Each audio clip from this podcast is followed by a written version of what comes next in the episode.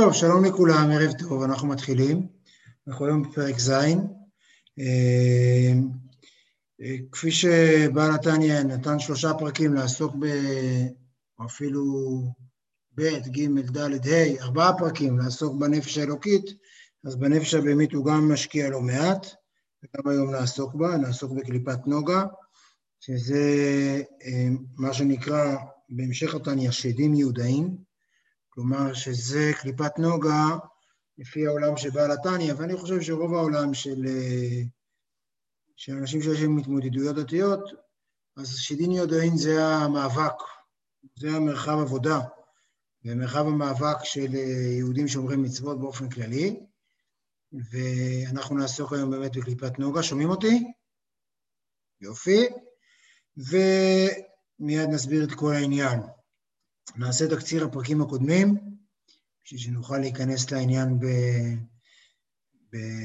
מתוך הבנה של העסק, וגם לתת זמן למאחרים, זה גם טוב. אבל בעצם, ככה ניסיתי גם לכתוב לעצמי היום, מה העקרונות המרכזיים שעד כאן התניא לימד אותנו. אני חושב שהעיקרון הראשון זה בעצם שתי הנפשות, שאדם הוא שניים. שהעיקרון הזה עוד ניגע בהמשך, הוא דרמטי בעוצמה שלו, בעצם בעובדה שהאדם הוא שניים, זה מנטרל את כל השיח על האותנטיות, זה מנטרל את כל השיח על העקביות, ובעצם אין כל המהלך של שאלה אם אני מתקדם בעבודת השם, מפסיק להיות רלוונטי ברגע שהאדם הוא שניים. כי גם אם יכול להיות שהנפש אלוקית עכשיו ביום מדהים, גם הנפש הבהמית למחרת תהיה ביום מדהים, וזה לא אומר שום דבר על מה שקרה אתמול. הקיום של שתי הנפשות הללו, אין בו שום קיזוז.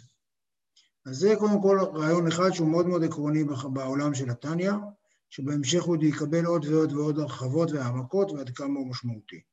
משם הוא התחיל לדבר על שתי הנפשות, שהוא כמובן התחיל לדבר קודם כל על הנפש האלוקית, שהוא עשה כמה דברים. הוא קודם כל הסביר את הפוטנציאל שלה, הוא נתן לנו הבנה מה הנפש האלוקית, איך היא נראית בתפארתה, והוא גם הראה לנו לאט לאט, איך הקיום שלה הוא יותר ויותר מתקרב לקדוש ברוך הוא בעצם היכולת שלה, הפוטנציאל הוא שדיברנו עליו. אז הוא קודם כל המשיל את הנפש, יש שם ממש מהלך שקודם כל הנפש האלוקית היא סוג של כמו יחס של אבא ובן כלפי הקדוש ברוך הוא, ואחרי זה הנפש האלוקית בעצם אומר שהיא מקיימת מצוות, אז המעשים שלה, המצוות שהיא מקיימת, הן בדרגה יותר גבוהה מאשר היא עצמה, היא מסוגלת, כאשר הנפש האלוקית מסכמת מצוות, אז היא בעצם, המעשים שלה גדולים ממנה, היא נהיית מדיום למשהו הרבה יותר גדול ממנה, והיא מסוגלת להוריד את ידו, ברגע שאדם מקיים ביד ימין מצוות צדקה, אז בעצם כאילו היד שלו היא סוג של שרוול, היד שלו שרוול לידו של הקדוש ברוך הוא ששורה בתוכו, ובפרק ה' כבר ראינו, ובעצם נהיית אחדות, כלומר אדם שמקיים מצווה מחבק את המלך, בפרק ה' ראינו משהו עוד יותר קיצוני, שבעצם אומר, כל הרעיון של לית מחשבה ותפיסה בי, בזכות הנפש האלוקית, זה נכון של לית מחשבה ותפיסה בי, אבל מחשבה כנראה של הנפש הבהמית, אבל מחשבה של הנפש האלוקית, כשהיא לומדת תורה, היא תפיסה בי לגמרי. כלומר, אדם יכול לתפוס את הקדוש ברוך הוא, ולא לתפוס את הקדוש ברוך הוא, אלא כמעט להיות הקדוש ברוך הוא. שזה באמת, פרק ה' הוא מאוד מאוד חזק בעניין הזה, שבעצם פרק ה' מאפשר את הביטול הפער האינסופי בין האדם לאלוהים. שזה רעיון, כלומר הנפש האלוקית, האדם מסוגל ברגע אחד להיות אלוהים, וברגע אחד תכף נראה להיות בהמה זוללת. אבל זה ממש קו תפר דק והמסוגלות הזאת, ובעצם הנפש הבהמית מצד שני, זה מה שבעצם הפרק הקודם הוא היה, שאמרתי לכם שהוא פרק, אני זוכר ממש את היום שלמדתי אותו, כשהייתי בכיתה י"א במקור חיים, אני זוכר את היום שלמדתי את פרק ו' בתניא, שהבנתי שכל החיים שלי הם בצד של הסדרתך. זה ככה התניא סידר לי את החיים. פתאום הוא הבהיר לי שכל הדברים, לא כל החיים שלי, אני אגיד את זה בצורה יותר מעציקה, כל הדברים שמסמכים אותי בחיים הם בצד של הסדרתך. כלומר, בישיבה היינו שמים עוד ב8:30 סדר ערב, 8:30 היה אפשר לחיות, אז מ8:30 בערב זה כבר ממלכת הסדרתך בעיני בעל התניא, כי שם הולכים עם החבר'ה, הייתי אומר משחקים כדורסל, אבל מי שמכיר אותי פה יודע שזה לא מה שעשיתי, ולא משנה, עושים כל מיני, מטיילים, מסתובבים, אוכלים, כל הדברים הללו, הם כולם תחת ממלכת הסדרה. כל הדברים הפשוטים והמסרחים של החיים, הם ממלכת הסדרה אחת. וזה הכניס אותי לסערה גדולה ולתחושה מאוד מאוד קשה. גם היום זו שאלה מאוד גדולה, שאנחנו היום נעסוק בעוד שלב. בעצם בפרק ו' הוא תיאר לנו באופקאית החלוקה בעולם. בין מה ששייך לקדוש ברוך הוא זה מה שבטל אליו לגמרי, שוב, המילה היא ביטול, היא מילה מאוד קשה, מאוד מוחצת. מה שבטל אליו, רק מה שבטל אליו הוא קדוש, וכל השאר הוא סתרה אחת. ואין שום, דיברנו על דיכוטומיה, אז נכון שהוא בסוף הפרק הוא הסביר איך יכול להיות שיש חיות לעולם שלא בטל אליו, הרי יש לנו אנשים שלא בטלים לקדוש ברוך הוא, יש לנו כל מיני אנשים כאלה, אנחנו יכולים לראות אותם, אז הוא הסביר לנו בסוף הפרק שהם מקבלים מבחינת אחוריים, כמו האחוריים זה כמו שיש לתוכוס קפה את הצד החיצוני שלה, אז היא לא המטרה שלה, אבל בשביל שיהיה פנים צריך גם חוץ. אז אומנם הם מקבלים את החיות מהצד של האחוריים, אבל הם לא בשביל זה הסיפור. כלומר, העולם נברא, הכוס הזאת נבראה, בשביל להיות כלי קיבול לקפה השחור שפה בפנים, וזה הייעוד של הדבר הזה, ואומר, הקדוש ברוך הוא גם מחיה את האחוריים, כלומר, בהקשר הזה, בעולם אין דיכוטומיה, אבל בחיי האדם בוודאי שהוא מציג כאן דיכוטומיה, גם אותה, ובסוף הפרק שאנחנו נראה, הוא גם ייגע בה באיזשהו אופן, הוא יציע פה איזה משהו שצריך לראות, שנחשוב כמה צריך לקרוא את זה בצורה חתרנית, אבל הוא מציע עוד משהו אולי, אבל באופן כללי, באדם יש קו מאוד ברור, מה שבטל הקדוש ברוך הוא ומה שלא בטל הקדוש ברוך הוא. ומכאן גם זה שהתניה לא מתעניין בעבודת המידות, כי בסופו של דבר, אם אתה בטל אליו, אז מה זה משנה לי, אם אתה בטל לקדוש ברוך הוא, ואתה גאוותן, אז זה בסדר גמור, אתה גאוותן מטעם הקדוש ברוך הוא, מה זה משנה שאתה גאוותן? ואם אתה ענה ואתה לא בקדוש ברוך הוא, אז מה אכפת לי שאתה ענה, ואתה חושב את עצמך? זה שאדם חושב את עצמו לאפר ואפר, והוא מדבר על ענווה כל הזמן, זה לא אומר שהוא לא חושב על עצמו. אם הוא לא בטל לקדוש ברוך הוא, זה לא משנה אם הוא שחצן, או גאוותן, או ענב, או מה שזה לא יהיה. אבל בכל אופן, הפרק ו' הוא פרק קשה, אני מקווה מבחינתי שבוע שעבר הוא היה עוד פעם לפגוש את הרעיון הזה, שהקדוש ברוך הוא רוצה מאיתנו ביטול, וביטול זה שוב, זה נוגד באופן מאוד מאוד ברור גם את כל האופן שבה אנחנו חיים בימינו, שמדמיין את המימוש עצמי כדבר מאוד מאוד מאוד מרכזי בהוויה שלנו, ואת הביטוי העצמי ואת היצירה העצמית. אנחנו כמובן, אני חושב שהתניה קצת יאפשר לנו לחיות איתו, אבל באופן כללי זה בעצם מה שהיה עד כאן. אז יש לנו את הנפש האלוקית, ויש לנו את הנפש הבהמית, שקודם כל, בפרק קודם עבדנו לקו הגבול, שמתחם בין מה שאלוקי, כלומר, מה שבטל לקדוש ברוך הוא וקדוש, הקדוש הוא רק מה שבקדוש ברוך הוא, אין קדושה שלא קשורה לקדוש ברוך הוא, אין דבר כזה, וכל השאר הוא סתרא אחרא. וסתרא אחרא, וזו התחיל הפרק קודם, יכול להיות שהוא לגמרי רע, שלפי השלוש קליפות הטמאות לגמרי, שזה בלשונו ענן רוח שערה ענן גדול ויש מתלקחת, זה במעשה מרכבה מתוארים, שאלה שלוש קליפות מאוד לגמרי, כמו כלאי הכרם, תראו שזה הדבר הראשון שאתם חושבים עליו, שאתם חושבים שלוש קליפות מאוד, או כמו חזיר, או כמו אורלה, או כמו הדלקת נר בשבת. המעשה של הדלקת נר בשבת הוא שלוש קליפות מאוד לגמרי, והוא איננו יכול להיקלט בחום הקדושה. ועכשיו הוא מגיע כביכול לקו הממוצע לאזור היתר, שזה מכונה תחת השם קליפת נוגה. קליפת נוגה, קודם כל לפני שאני אכנס לפרק, קליפת נוגה בעצם יש לנו, ניקח דימוי של פרי,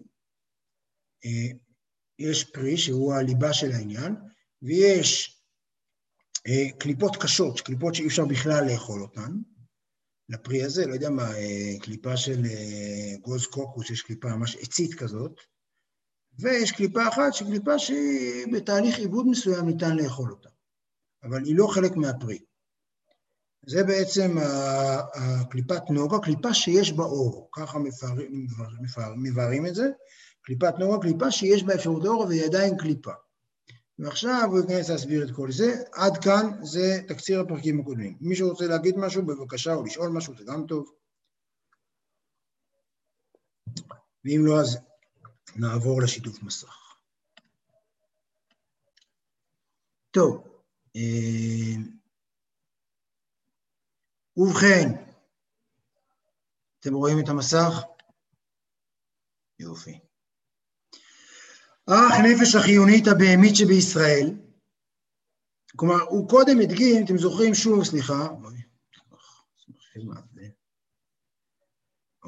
קודם הוא הדגים, הוא אמר לכם שנפשות אומות עובדי גילולים, ונפשות כל בעלי חיים מטמאים ואסורים באכילה, ומאכלות אסורות, תורלה וכלי הכרם וכל אלה, זה שלוש טיפות תנועות לגמרי. אך, נפש החיונית הבהמית שבישראל, הוא מתחיל מהחליפת נוגה, אהובה והמוכרת לנו ביותר. אך, נפש החיונית הבהמית שבישראל, כלומר הנפש הבהמית השנייה, שהיא איננה הנפש האלוקית, החיונית, כלומר הנפש שמחיה אותנו, לא חיונית במובן של עובד חיוני בקורונה, אלא חיונית במובן זה שהיא נפש החיים, ממה שנותן לנו חיים, הנפש החיונית הבהמית שבישראל, שמצד הקליפה, המלובשת בדם האדם, שבא לידי ביטוי, זה ביטוי, חיבור ידוע, שמחברים את הדם, כאילו הדם הוא הנפש, כנ"ל, ונפשות בהמות וחיות, עכשיו הוא ייתן פה רשימה ארוכה של דברים, ונפשות בהמות וחיות, עופות ודגים, טהורים ומותרים באכילה, כל המבחן, אגב, בשונה מאיתנו, זה דבר, אנחנו כבר התרגלנו בראש שלנו, אבל הוא עדיין, שהמבחן לבן אדם, האם הוא נפש בהמית, זה יהודי הוא נפש בהמית, הוא נפש קליפת נוגה וגוי איננו, ובחיות השאלה אם אפשר לאכול אותם או לא, זה בשונה מבני אדם. ונפשות בהמות וחיות ועופות ודגים וטהורים ומותרים באכילה.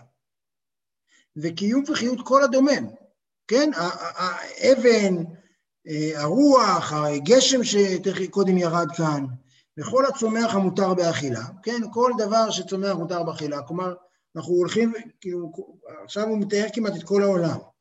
וכן קיום, כל הדומם וכל הצומח מותר באכילה, כלומר, אנחנו מדברים כרגע על כל האמזונס, ועל כל האוקיינוס, ועל כל מה שבתוכו, כל מה שמותר לאכול בתוכו, כאילו כל מרחבי הטבע הם כרגע נכנסים מתחת ההגדרה הזאת, וכן קיום וחיות כל המעשה, דיבור ומחשבה בענייני עולם הזה.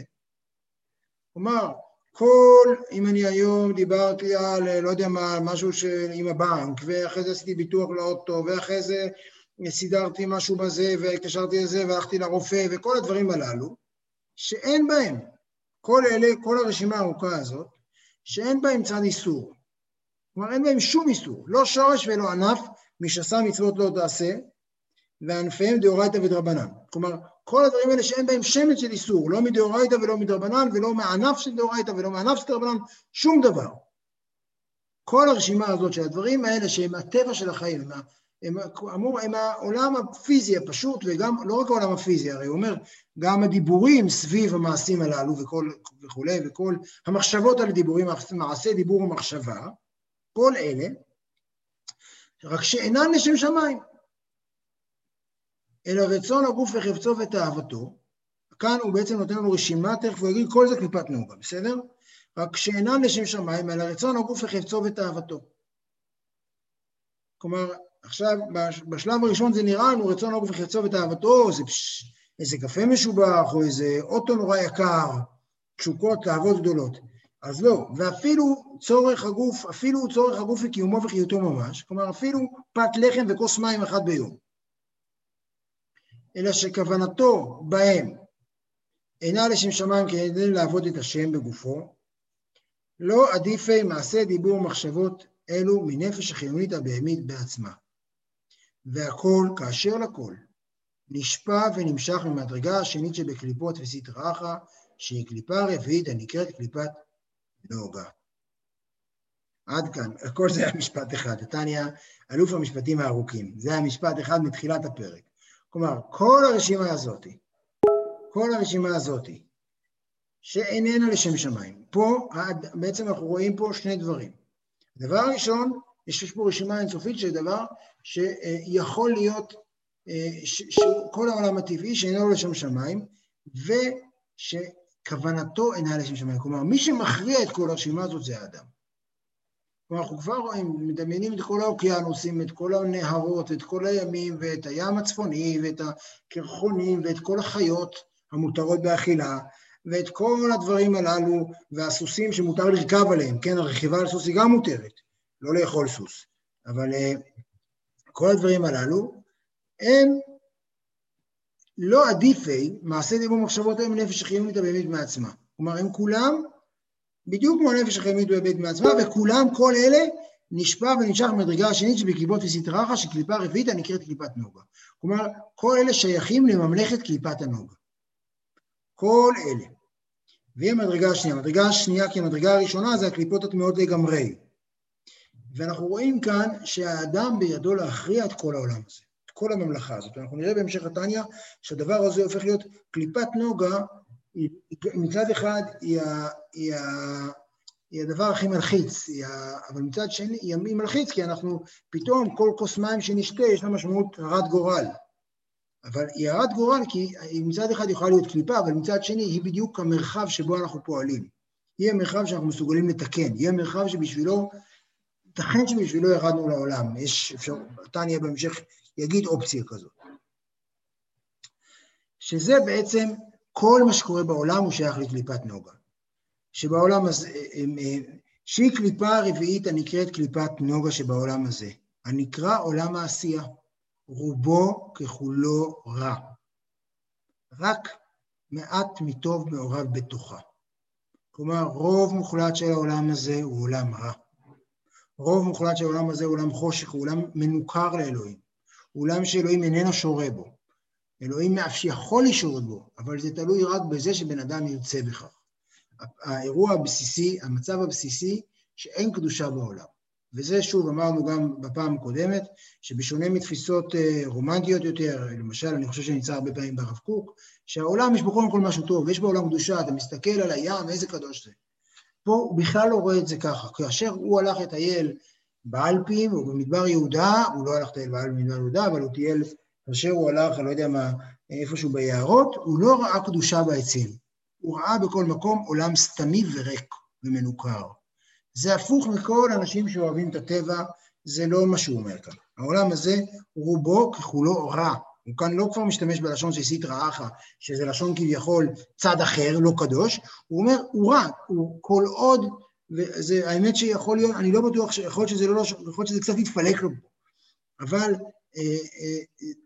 הרעיון הבסיסי שלו, שהעולם הזה הוא קודם כל סתם, כלומר הוא שיסית רעך, כלומר הוא רע. הקדושה היא רק תוצאה של מאמץ. אין קדושה טבעית, ואין בעולם... נביאה טבעית של קדושה, הסתם של העולם הוא רע, וזה אגב, אנחנו בשונה משוב מהמון תפיסות, שמזהות, מצפות לראות בקדושה איזו זרימה טבעית, איזו תנועה אלגנטית כזאת, שזה בא מתוכך, זה לא, להפך, אצלו האיכות של המעשה הקדוש, זה תמיד מעשה של מאמץ, כי העולם הפשט שלו הוא רע, זה פרקים קשים בתניה, אני אמרתי את זה גם פעם קודמת, אני אומר את זה גם היום, אלה פרקים קשים, פרקים שלא כך מתאימים לאופן שבה אנחנו חיים, שאני חי היום, עכשיו אני אחרי זה אנסה לחשוב, להציע כל מיני אפשרויות ביניים, אבל קודם כל אני לא רוצה להציע אפשרויות ביניים, קודם רוצה לראות את התניה כפי שהוא קשה ונתקע בגרון, זה בדיוק מה שיש כאן, מעט מטוב מעורב בתוכה, כלומר, בתוך העולם הזה, בקליפת נוגה, יש קצת אור. עכשיו, יש קצת אור משתי בחינות. אחת, שממנה באות מידות טובות שבנפש הבהמית שבישראל, כמו כתוב לאל, בפרק א', הוא אמר שבישראל יש נפש בהמית שממנה הם רחמנים, ביישנים וגומלי חסדים. שזה חלק מהבהמה שבנו. הבהמה של היהודים היא ביישנית, רחמנית וגומלת חסדים. כמו, אגב, כמו שהחתול, אומרים שכתוב בגמרא, אני חושב בעירובין, שצריך ללמוד צניעות מחתול, וגזל מנמלה, וכל מיני דברים כאלה. אז כמו שאי אפשר להגיד על החתול הצנוע, שהוא ממש קדוש וירא שמיים, אז גם העובדה שאתה רחמן ביישן או גומל חסדים, באופן טבעי, לא הופך אותך לקדוש. זה שמתפלקים לך כמה דברים מוסריים, זה שהכלב הוא נאמן, לא היינו אומרים שהוא עבד על המידות שלו והגיע לדרגה של קדושה, אלא יש בו מידות טובות, יש מידות טובות, זה לא אומר שום דבר על קדושה, זה אומר משהו על זה שבתוך הנפש הבהמית, מסיבות אבולוציוניות או סיבות היסטוריות או סיבות כאלה ואחרות, צמחו בזה מידות טובות, אבל זה לא אומר שום דבר על קדוש. אז הסיבה הראשונה שיש בה מעט טוב, זה שיש בה מידות טובות, והיא בחינה ממוצעת, אבל הדבר השני שהיא בחינה ממוצעת, רגע איפה הסמן שלי, הנה, בין שלוש קליפות התמאות לגמרי, ובין בחינות ומדרגת הקדושה. עכשיו, היא ממוצעת לא בגלל שיש תחום ניטרלי, שכחו מתחום ניטרלי בתניה. התניה, אמרתי לכם, החוויה של התניה, זה שבן אדם הולך על שלוחת סכין, הולך על חבל דק, והוא לעולם נופל לאחד הצדדים. אין רגע שבו יכול להיות באיזה מקום מאוזן, אין עולם ניטרלי, אבל היא ממוצעת בהקשר הזה שהיא יכולה להיות שייכת, ולכן פעמים שהיא נחלת בשלוש הקליפות התנאות, כלומר קליפת נוגה לפעמים שייכת לחלוטין לרע, אין לה שום קיום, היא לגמרי נשאבת הרע, כלומר הנפש הבהמית, ברגע שאדם סתם שותה כוס מים, בכוונה מביא את המים ולא מביא פה עכשיו שותה קולה או שותה וויסקי שמיושן 15 שנה בבקבוק של 800 שקלים, אלא שותה מים, אם הוא סתם שותה את זה, אז היא נכללת בשלוש קליפות הדמיות. כמו שכתוב בעץ חיים שער ממתת, רש פרק ד' בשם הזוהר. ופעמים, לעומת זאת, באותה מידה, המים הללו שקודם שתינו אותם והיו לגמרי שלוש קליפות דמיות. פעמים שהיא נכללת ועולה בבחינה ומדרגת הקדושה. כלומר, לפעמים אותם מים שאני שותה, הקפה הזה עכשיו, שאני שותה, ובאותו רגע הופך להיות קודש קודשים. כלומר, הוא יכול להיות או כאן לגמרי, או כאן לגמרי. עכשיו אתם מבינים שהעולם, אם אני מתייחס, נותן לעולם, אם אני מייחס לעולם איזושהי אישיות, אז הכוס מים הזאת, שלא יודע מה, איפה הוציאו אותה, התפילו אותה מהים, שירד מהגשם בקפריסין, ואיכשהו הטיפת מים הזאת הגיעה אליה, עשתה דרך ארוכה, את כל העולם היא חצתה שהיא להגיעה אליה בקבוק, וכל כך שמחה שהגיעה אליה בקבוק של יהודי שיכול להחפוך את הקדושה, ובסוף הוא שתה אותה סתם. כלומר, מבחינה זו, זה הטרגדיה הכי גדולה, הדרך הכי גדולה שהוא עשה. הרבה פעמים בעונה הזו של השנה סיימתי, אני כובש זיתים, ולפעמים נופל לי זית אחד על הרצפה, אני אומר, יאללה, זית אחד, יש לי 17 קילו, מה זה זית אחד? ואני אומר, חושב על הזית הזה, איזה דרך הוא עשה, אני אומר, מה, עכשיו הוא ייפול על הרצפה, ואני לא אכבוש אותו, כי הוא נפל על הרצפה, אז אני מרים אותו ושוטף אותו, ומנקה אותו יפה, ומחזיר אותו למחל, כי אני חושב על הדרך הארוכה שהוא עשה, אז ככה צריך לחשוב על כל דבר בעולם. היער הזה אי שם לא יודע מה, בברזיל, חיכה לך כל השנים. כלומר, זו התפיסה שהוא ידבר עליה גם בפרק למדבר כבר, איפשהו מאוד רחוק. אבל עדיין, מה שלא יהיה, כל דבר שאנחנו פוגשים בחיים, הוא מגיע אלינו, כל דבר מהסתמים שהוא מגיע בחיים, הוא מגיע אלינו כצומת. ופעמים שהיא נחלת ועולה בבחינת ומדרגת הקדושה. איך זה נחלת במדרגת הקדושה? דהיינו, כשהטוב המעורב בה, כלומר, אמרנו, יש בו טוב ורע, כי הוא יכול להיות לשם, הוא יכול להיות לשם, יש בו קליפת נוגה, היא קצת מוערת. הטוב המעורב נתברר מהרע, וגובר ועולה ונכלל בקדושה. כאן אנחנו שומעים פעם ראשונה בספר הזה, את המונח ברורים, שזה מונח מאוד מאוד חשוב, שנמצא כבר בהרבה מקומות, למשל, שבני ישראל ירדו למצרים בשביל לברר משם כמה דברים, כלומר, מלשון לברור, מלשון להוציא את הטוב מהרע, וזה בעצם מה שאנחנו עושים כאשר אנחנו פוגשים כל דבר בעולם הסתמי.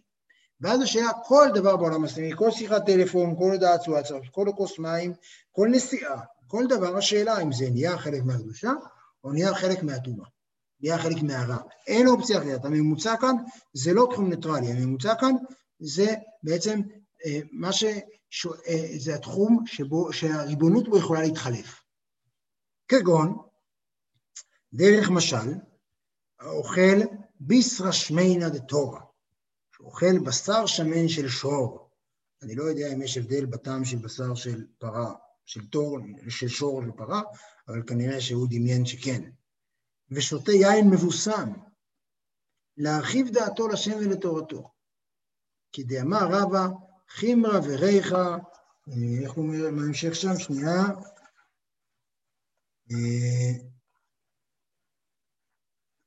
רגע, אני אמצא את זה.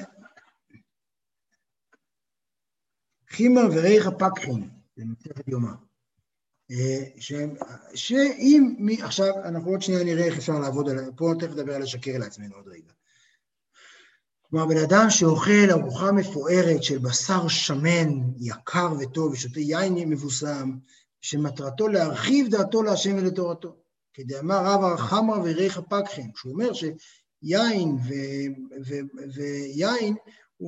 וריח טוב מאירים אותו לעבודת השם, או בשביל לקדם מקיים מצוות עונג, שבת ויום טוב. אזי התברר חיות הבשר והיין שהיה נשפע מקליפת נוגה, ועולה לשם כעולה וכקורבן. זה מדהים, לפני שאנחנו רגע, זה, כאשר אדם אוכל משהו בעצמו בבית, בשביל הקדוש ברוך הוא, זה כמו עולה וקורבן, זה מסוגל להיות קדוש באותה מידה. זה הופך להיות בעצם, הופך להיות כמו מצווה. כמו מצווה במובן שלמדנו בפרקים הקודמים, שהקדוש ברוך הוא שורה לגמרי בדבר הזה. הוא הרחיב בעצם בשונה ממצווה שהיא הייתה תמיד בתחום הקדושה, כאשר אדם אוכל באופן הזה, הוא מרחיב את תחום הקדושה, הוא נותן לאלוהים יבשות חדשות שהוא לא היה בהם, הוא נותן לקדוש ברוך הוא לשרות במרחבים שהוא לא שרה בהם. זה הרעיון שהוא מציג כאן. עוד רגע נדבר על עוד שנייה, אני אתעכב על זה עוד טיפה, אבל אני כן אקרא את הדוגמה השלישית. וכן הוא אומר, מילתא דבדיחותא, עושה צחוקים, לפקח, עושה מילים של בדיחה, לפקח דעתו ולשמח ליבו בשם, לשם, ולתורתו ועבודתו, שצריכים להיות בשמחה. כן, כאן הוא שם את זה בהערה, אבל אני מזכיר לכם שיש כאלה שהם שאלו אותם מה זה חסידות, ידעו לכם שחסידות זה עבודת השם בשמחה, מניח זה בעיניי, זה כמובן לא נכון, אבל זה חלק קטן. הוא ידבר על שמחה בהמשך הספר, פרק הו, אני עושה לכם תמיד שיהיה לכם בשביל מה לחיות, אבל הוא כאן אומר, צריך להיות בשמחה, ולכן אם האדם עושה צחוקים, בשביל לפקח דעתו ולשמח ליבו לשם ולתורתו, כמו שעשה רבא לתלמידיו שאמר לפניהם, מילתא דבדיחותא תחילה, ובדחי רבנן, שאומרים שהוא רבא פתח שיעורים במופע סטנדאפ, שזה אחלה. עכשיו הוא מביא פה בעצם מי שרק, יש כאן שלוש דוגמאות, האוכל ביסרא שמינא דתורה, מי שאוכל בשבת וביום טוב, ומי שעושה בדיחות. עכשיו, אז אלה שלושת הדוגמאות שהוא מביא כאן, למישהו שמעלה את קליפת נוגה, והפוך אותה לקודש קודשים. עכשיו, כאן השאלה, מה הכוונה? כלומר, מה צריך לעשות בשביל זה? זה נשמע קצת אפילו מטופש. הרי אני עכשיו שוטט, יש לי פה גם מים, לא רק קפה, אתם רואים? יש לי פה גם מים. אז המים האלה, אני צריך להתכוון לקדוש ברוך הוא, ברור שהם לחיים אותי, מה אתה רוצה? עכשיו, הוא באמת לא מביא דוגמה של כוס מים ולחם, תרוסת לחם יבשה, הוא מביא דוגמה של ביסרא שמינא ויין מבוסה. אבל כאן, מה שאומר, צריך כוונה, ואדם צריך להיות מכוון, כי סתם הוא עשית רעך. זה מה שהוא אומר כאן. כמו שהרב שטיינמן כותב בביאור, אני לא זוכר בשם מי, שצריך בשביל לאכול ארוחת ערב אחת, צריך להתאמץ יותר מאשר לגמור מסכת שלמה בגמרא. כי כשאדם לומד גמרא, אז הוא בוודאי יודע שהוא בתחום הקדושה, כי הוא לומד תורה, גם אם הוא לא מתכוון. אבל כאשר אדם אוכל ארוחת ערב, הוא צריך כוונה הרבה יותר גבוהה, הוא צריך להיות הרבה יותר מכוון ומדויק, כי זה תחום, כי הכוונה שלו פה היא הקובעת. זה מה שהוא אומר כאן בפרק הזה, תכף נראה שהוא אומר שלפעמים גם אפשר אחרי, אבל זה עדיין משפיע, אבל תכף נראה את זה. אבל מה שלא יהיה, צריך להתכוון לזה. עכשיו כאן נשחז השאלה, מתי אדם משקר לעצמו או לא? טוב, אני רוצה עכשיו להיות עם חברים, בשביל לשמח את השם. נו, אני לא יודע, אני כאן לא יודע מתי הגבול השקר וגבול האמת, אבל זה בוודאי משהו שהוא אפשר לשקר בו, כלומר אפשר לחרטט בו, וכאן בטח אני משער שהאדמו"ר הזקן ינסה להסביר לנו איך אנחנו יודעים שזה אמת, ואני חושב שזה דבר מרכזי שאלת הביטול. כלומר, המבחן האמיתי, האם הדבר הזה הוא קדוש או סטרח, אם אתה עכשיו מספר את הבדיחה הזאת, או אוכל את הבשר הזה, בשביל הקדוש ברוך הוא בשביל עצמך, השאלה אם יש עצמך או אין עצמך. ואם יש עצמך שמתרגש מהבשר הזה ורוצה אותו ומופעל על ידו, ברור שהקדוש ברוך הוא קישוט פה, הוא סתם. הוא כמו דבר תורה בארוחת שבת של משפחה דתית. שזה סתם, זה בדיחה, אין לזה שום משמעות. לעומת זאת, כאשר בן אדם, הוא לא מופעל מזה, אבל הוא אומר, אני צריך את זה, כרגע אני צריך את זה, אני אגיד, הוא לא מחובר לזה נפשית, הוא לא מופעל על ידי זה, אבל אני תכף, אני אומר את הדברים שלי, ואני יודע כמה אני בעצמי לא מסוגל לשמוע אותם, כאילו אני, יש לי פה, בעצמי אני מתלבט לגבי מה שאני אומר, אבל כרגע אני כן רוצה להתעכב על התניא כפי שהוא, כי אני אחרי זה אגיד משהו אחר, בעצמי. דוד, עצם זה שיהודי משתמש, זה לא כבר איזה דרגה של קדושה? לא. עצם זה שאם יהודי משתמש בלי כוונה, זה הרבה יותר גרוע מאשר שגוי משתמש סתם. זה מה שהוא אומר פה. כי אם יהודי משתמש אם פרה אוכלת עשב, אז פרה נועדה לאכול עשב, וזה בסדר גמור שהיא לא מתכוונת לשום דבר. אבל אם יהודי, עד שהגיע לו הבשר הזה, ובסוף הוא סתם אכל אותו, אז במבט ראשון לפחות, אחרי זה נראה אם הוא יציע כאן בהמשך הפרק תיקונים, אבל לפני התיקונים זה ההחמצה הכי גדולה בעולם. זה פיגול, זה משהו שיכול להיות קורבן והוא לא קורבן. היהודים הם מסכנים בהקשר הזה, הם הרבה יותר מסכנים מכולם, כי יש להם ציפיות אינסופיות, והם מסוגלים להכריע. הם מסוגלים, הם מסתובבים ביד עם מברשת בשני צבעים, והם צובעים כל הזמן את כל העולם. והשאלה באיזה צבע אתה צובע את העולם, ולכן זה לחץ הרבה יותר גדול. צר לי. אך, מישהו בזוללי בשר, בואו נפגוש אותנו רגע, אך מישהו בזוללי בשר, וסובי יין, למלא תאוות מגופו ונפשו הבהמית, שהוא מבחינת יסוד המים בארבע יסודות הרעים שבה. כן, דיברנו על זה כמה פעמים כבר, שהוא מדמיין ארבע יסודות רעים, מים, עפר, רוח ואש, והמים זה מה שמפעיל את התאוות, שממנה מידת התאווה. הנה על ידי זה יורד חיות הבשר והעין שבקרבו, ונכלל לפי שעה ברע גמור, שבשלוש קליפות הטמאות. וגופו, לא רק הארוחת הערב הזאת, אני מפסיק לדבר על סטייק, כי זה נשמע זה, אפשר לדבר גם על שניטל טירס, כן? אותו דבר. על סתם ארוחה, לחם וחביתה. באותו רגע, הוא נכלל, הוא יוקח את החביתה הזאת, וכולל אותה לפי שעה ברע גמור. וגופו נעשה להן מבוש ומרכבה לפי שעה. כלומר, הוא כאן, אתם רואים את לפי שעה, הוא אומר את זה פעמיים, וזה נכון, וזה מצטרף למה ש... אור שאל קודם, זה נכון, שזה לפי שעה, כלומר, כאשר אדם אוכל עכשיו סתם ארוחת ערב, פשוטה, לא עושה עניין, אוכל לחם עם גבינה.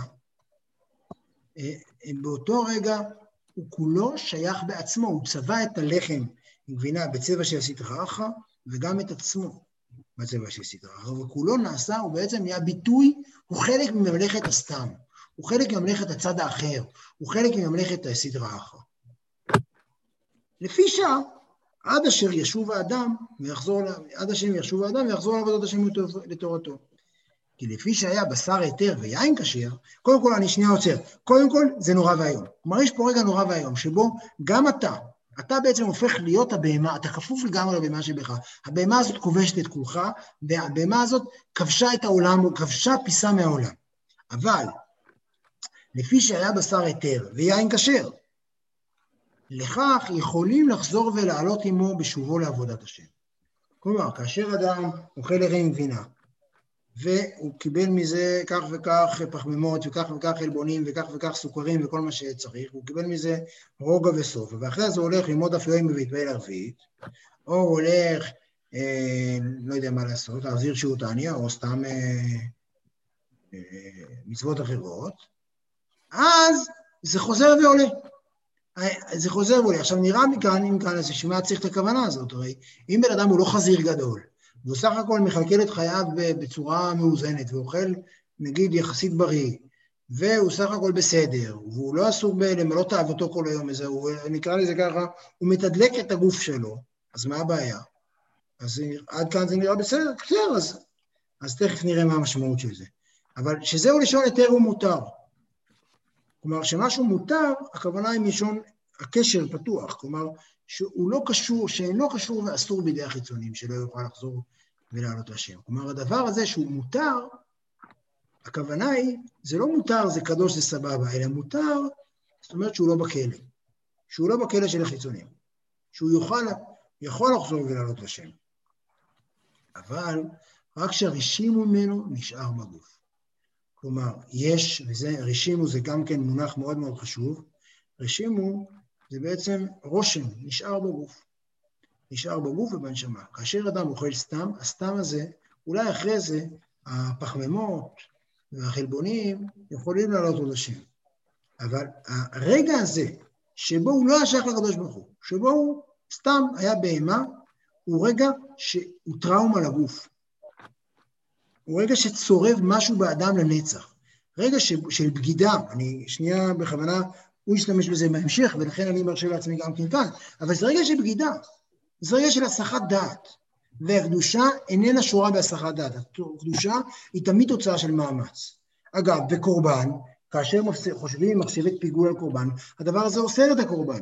כלומר, אם יש הסחת דעת מקורבן, או אם אפילו יש מחשבה לאכול אותו אחרי הזמן המותר, זה פוסל אותו. כי צריך בקורבן, זה משהו, ככל שהדבר קדוש יותר, הוא צריך הרבה יותר דיוק. באותה מידה, אם אנחנו נדבר על, לא יודע מה, מישהו שעובד עם חומרים נורא נורא מורכבים ומסוכנים, ויגיד, שמע, רבע שעה לא שמתי לב מה קרה במעבדה, אז יגידו, תשמע, אני אזרוק את החומר הזה לפח, אנחנו לא יודעים מה קרה פה. בניתוח לא יעזור להגיד, הסחתי דעת רגע.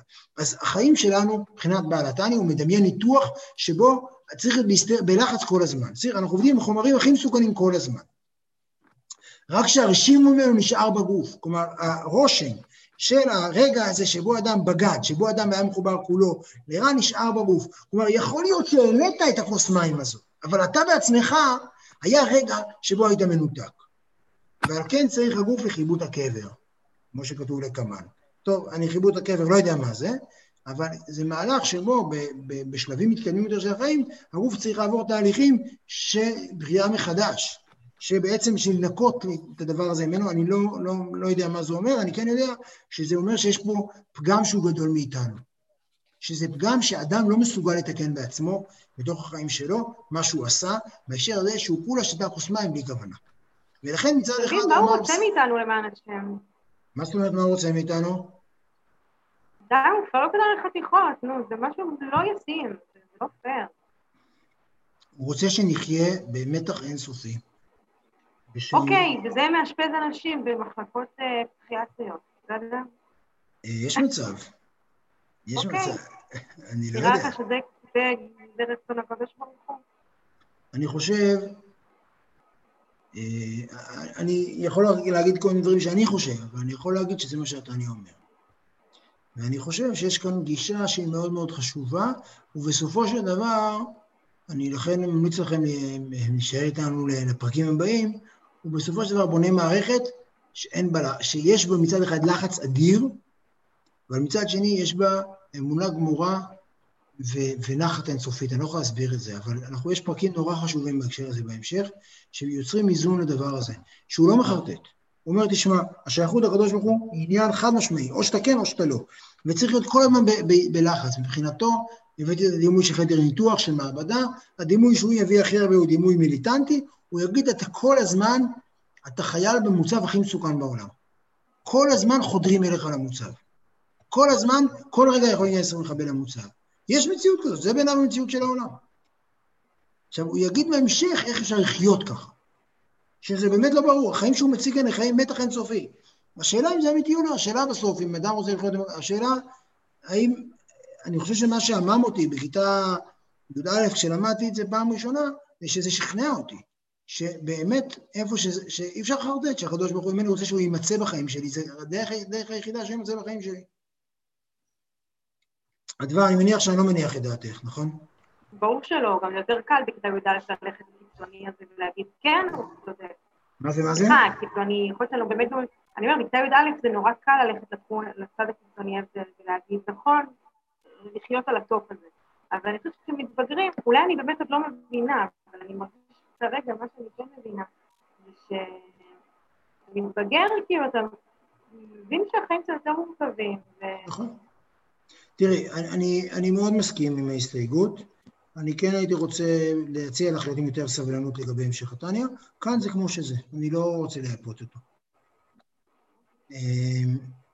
כאילו, אני יכול להגיד למשל, אני כן אגיד כבר עכשיו משהו שאותי, הוא יפה, אני לא יודע אם זה לא התניא, נגיד ישראל בן שלום, שנפטר ביום העצמאות לפני איזה 4 שנים, גם יהודי חסידי מאוד, שהוא מצטט הרבה מהמגיד, מהרב המגיד, שהוא הרב של בעל התניא, שהוא אומר שלמשל אדם, טבח, שמבשל בשר מדהים, והוא כולו שקוע בזה, שהוא שוכח את עצמו, זה גם רגע של קדושה.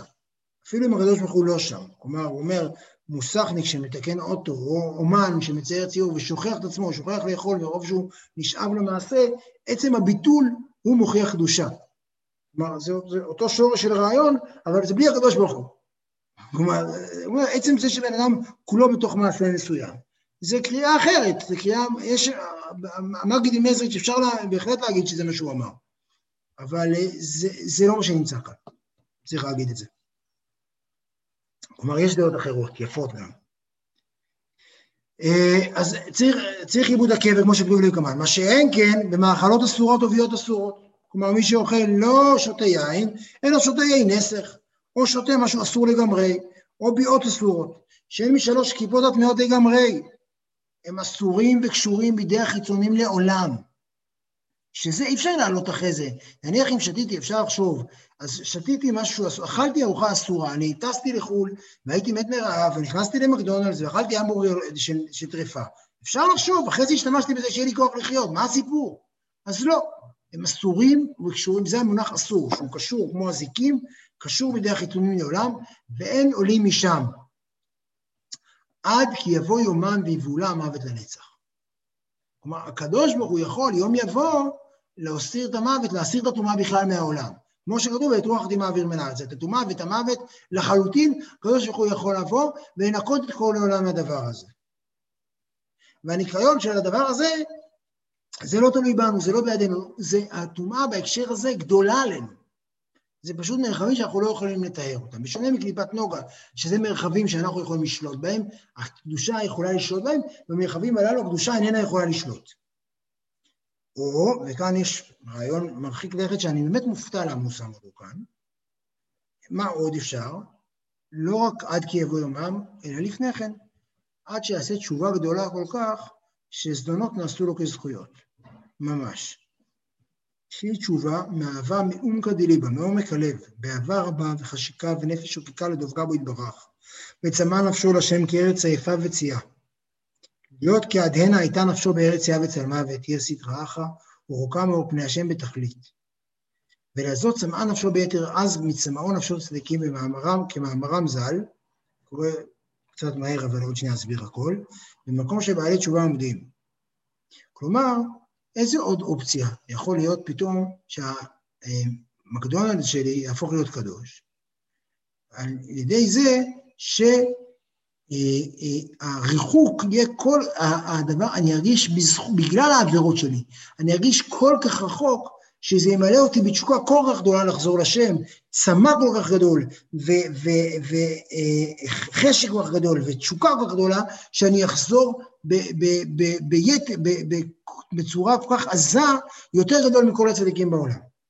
עכשיו, בזה אי אפשר לשקר בכלל, אבל זה בעצם הרעיון שזדונות נעשו לו, תשובה כל כך גדולה, שזדונות נעשו לו כזכויות, שזה דבר מאוד יפה, שפעם כתוב שמכריזים לכל אחד המצוות שלו בעולם הבא, יש איזה קטע כזה, אני לא זוכר איפה, אז אומרים שיש מי שזדונות נעשו לו כזכויות, אז אומרים, המצווה הכי גדולה שהוא עשה, הוא אוכל חזיר. מצווה גדולה נוספת שהוא עשה, הוא חילל שבת, כי זה מצווה, כי זדונות נעשו לו כזכויות, לא נעשו לו כשגגות, שזה דבר אחר, שזה יותר קל, אלא זדונות נעשו לו כזכויות, כלומר, שיש אפשרות, כאן, כאן בעל התניא, בצורה מפתיעה, מביא כאן אפשרות שאפילו קליפות מאוד לגמרי, אפשר לעלות על השם, באמצעות זה שהן מובילות אותך ליתר עוז וצמאון ויתר עז מכל הצדיקים בכלל. כמו שכתוב, במקום שבעלי תשובה עומדים, צדיקים ברורים אינם עומדים, כי יש פה אנרגיה כל כך גדולה שמתפוצצת, שלצדיקים אין אותה בכלל. זה סיפור של רב אלעזר בן דורדיה, ועוד כל הסיפורים הללו, שאנשים שהיו כל כך רחוקים, שמשהו הרים אותם, יש הרבה סיפורי צדיקים כאלה, והוא בוחר לשים את הרעיון הזה כאן. אני חושב שיש בזה קודם כל עין טובה ליהודים, וגם יש בזה אמירה לגבי שהוא בכל זאת מבין את הכוח של התרומה. ולכן הוא שם את זה כאן. ועל תשובה מהאהבה זו אמרו שזדונות נעשו לו כזכויות. הואיל ועל ידי זה בא לאהבה רבה זו. כלומר, זה מאפשר, זה רגע שבו הזדונות, החזיר שהוא אכל, הופך להיות מצווה.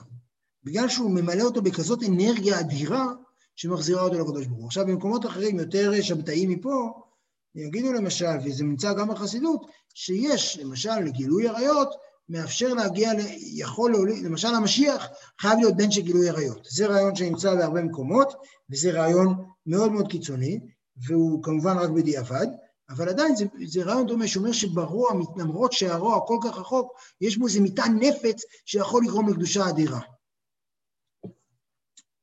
אבל תשובה שלא מאהבה זו, אף שהיא תשובה נכונה, והשם יסלח לו, מכל מקום לא נעשו לכזכויות. כלומר, מי שאכל, אנחנו עכשיו בקליפת טמאות לגמרי, מי שאכל מאכל אסור, הוא יכול, תשובה תמיד עובדת, אין תשובה, אין דבר כזה שאין תשובה. השם יסלח לו, אבל זה לא נעשה כזכויות, לא הפכת את החזיר הזה לקודש קודשים, בשונה מהמקרה הקודם, ואין עולים מהקלופה לגמרי, וזה לא עולה מהקליפה לגמרי, עד עת קץ שיובלה המוות לנצח. כלומר, החזיר הזה לא יעלה מהקליפה, הוא נשאר, יכול להיות שהקדוש ברוך הוא יסלח לך, אבל הדבר הזה יישאר בטומאה לנצח. גם הכוחות שלו, למרות שאחרי זה התפללה לתת מיפה שחרית. אח החיות, יש לנו פרק טיפה אורך, אתם שמים לב, אבל תראו, הוא מסתיים עוד רגע.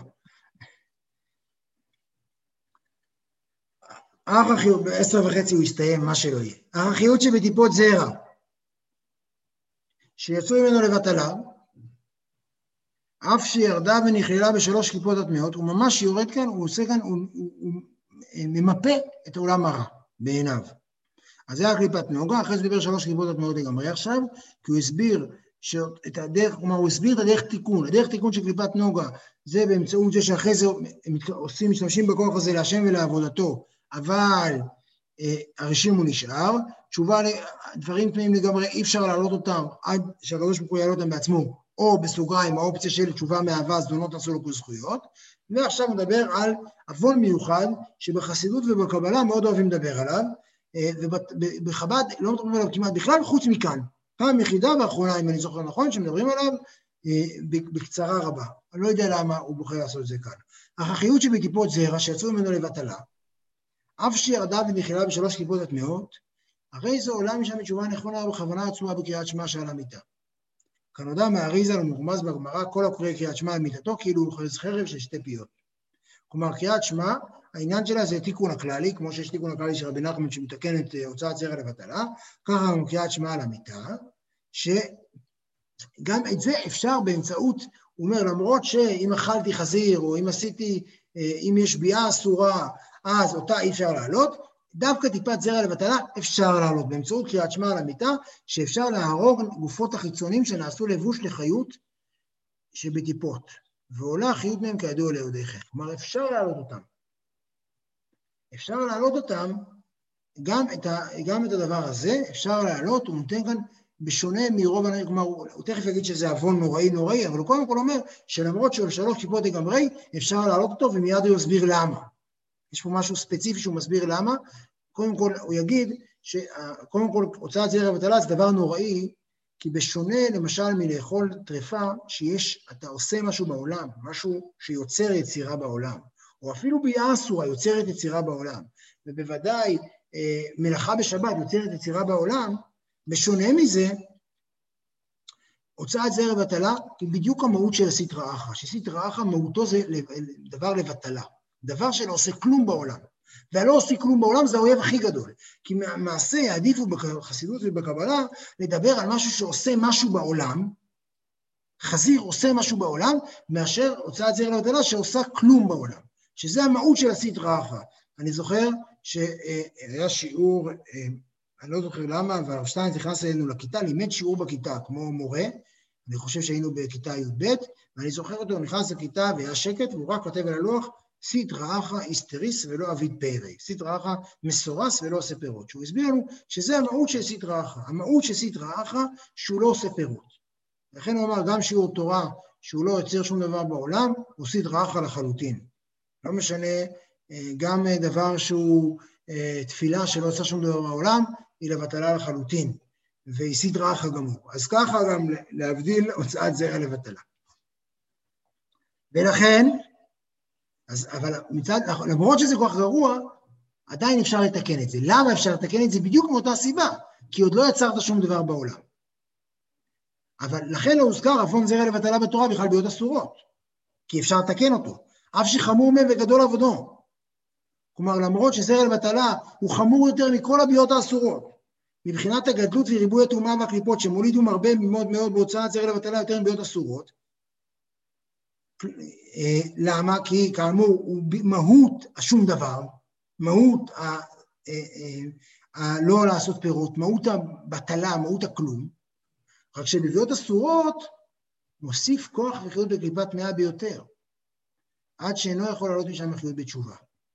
כלומר, בביות אסורות הוא מוסיף כוח וחיות בקליפה, כלומר הוא בורא משהו בעולם, ואת זה הוא לא יכול לעשות. את זה הוא לא יכול לתקן. בשונה משם, דווקא בגלל שקליפת הוצאת זרע ותעלה לא נתפסת בשום דבר, אז דווקא זו הסיבה שבגלל שיכולת לתקן אותה.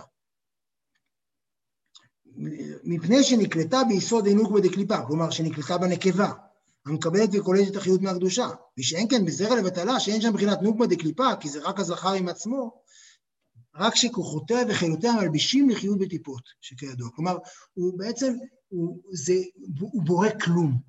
זה המשמעות של הוצאת זרע לבטלה בעיניו, וזה ההתנגדות העמוקה לעוון הזה, למעשה הזה, בחסידות ובזוהר ובהרבה ספרים. הוא לא יעסוק בזה עוד הרבה, כל מי שלא אוהב את העיסוק הזה, הוא יכול להרגיש בנוח. אלא אם כן, כלומר, אבל משונה מזה, אז אומר, זרע לבטלה אפשר לתקן, אבל בעוד אסורות אי אפשר, אלא אם כן יעשה תשובה מהעבר הרבה כל כך, עד שזדונות נעשו לו כזכויות. שאפשר, אפילו המזרע הזה שנולד מבעילה אסורה, אפשר, אם יעשה תשובה, רק תשובה אדירה, אבל אם לא, אז לא. וזה הובן, מאמר רבותינו זיכרונם לברכה, איזה הוא מעוות שלא יוכל לתקון, זה שבא על הערווה והוליד ממזר. כי זה ביטוי הכי מובהק לפירות, שאדם מוליד ממעשה רע. ואת זה אי אפשר לתקן. שאז גם נעשה תשובה גדולה כל כך. אי אפשר להעלות החיות לקדושה. מאחר שכבר ידע לעולם הזה, והתלבשה בגוף בשר ודם. שזה רגע שהטומאה הכי חלה בעולם. אדם שילד ממזר, זה כבר אדם בעולם שקיים, שכל המהות שלו, שהוא כל הזמן, הוא בעצם מזכיר כל הזמן בקיומו את המעשה הרע שהוא עשה.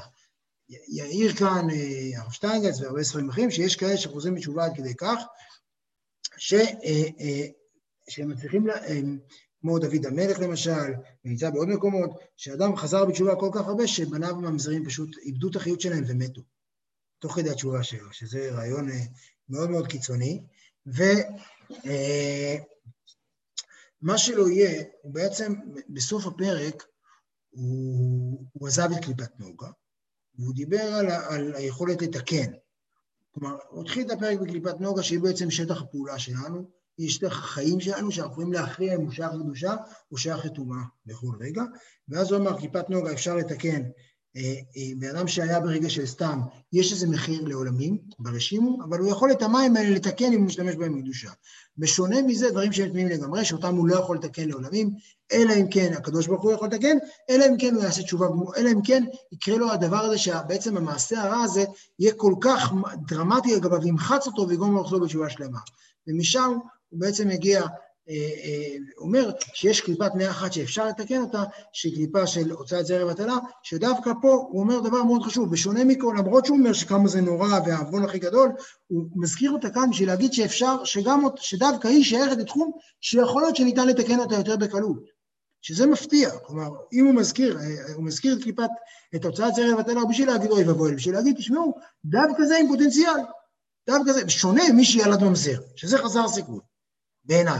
אבל דווקא מי שעשה כלום ושום דבר, שבאופן כללי מי שעשה בטלה, יש איזו אפשרות בעצם לתקן באמצעות חזרה בתשובה מסוימת. אבל הסתם הזה עדיין נשאר תמיד איזה סוג של רושם, שהסתם הזה משאיר בגוף האדם שהוא נכלל ככה. אז בעצם הרעיון המרכזי של הפרק, אני חושב שהקדושה מגיעה רק ממאמץ מתמיד ומכוון. והעבודה הגדולה, מקליפת נוגה, היא המרחב שבו הכי צריך את הכוונה שלנו. כלומר, כאשר אדם מתפלל, הוא יכול ברוגע רגע. זה הרוגע של הנחת, כי זה המרחב הבטוח. כאשר אדם ברע, הוא גם, אינו, הוא סתם, הוא מחוץ לגדר, אבל כאשר אדם בתחומי המותר, אלה התחומים של המתח האדיר, שבהם הוא יכול להכריע, התחום הזה שייך לקדושה, והתחום הזה שייך לטומאה. זה הרעיון של הפרק. מעודד, לא במיוחד. אני חושב שכן... למה? יותר מעודד מהקודמים קצת. מה זה? יותר מעודד מהקודמים קצת. למה? כי אני מאוד אהבתי את העניין של הבטלה שאפשר לתקן. זאת אומרת, בדרך כלל אנחנו לא עושים מעשים רעים ושמים להם מציאות בעולם. לרוב אנחנו עושים דברים בטלים. לרוב אנחנו עושים כלום. ואם את זה אפשר לתקן, אני יותר סבבה. כן, אבל נשאר הרשימו, אתה זוכר. נכון. זה לא. חיבוד הקבר, אתה אומר, מה זה חיבוד הקבר בשביל ליהנות מכמה ארוחות בחיים? אני חושב שלא צריך להתייחס לזה בקלות ראש, אני חושב שהרשימו הזה מדבר על רגע של בגידה. אני חושב שהוא מדבר על רגע שבו הייתה, שהוא כן מזהה את זה ככה.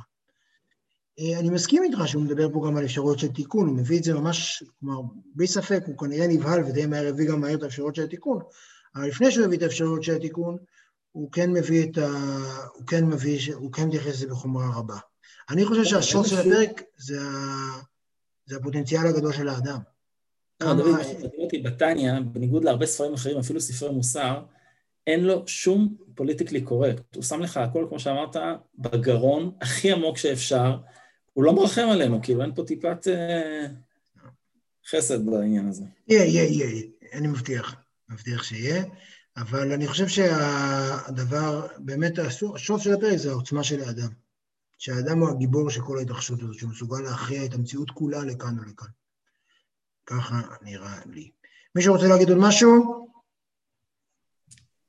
לילה טוב, שכוח, תודה לכולם. תודה רבה, דוד, לילה טוב.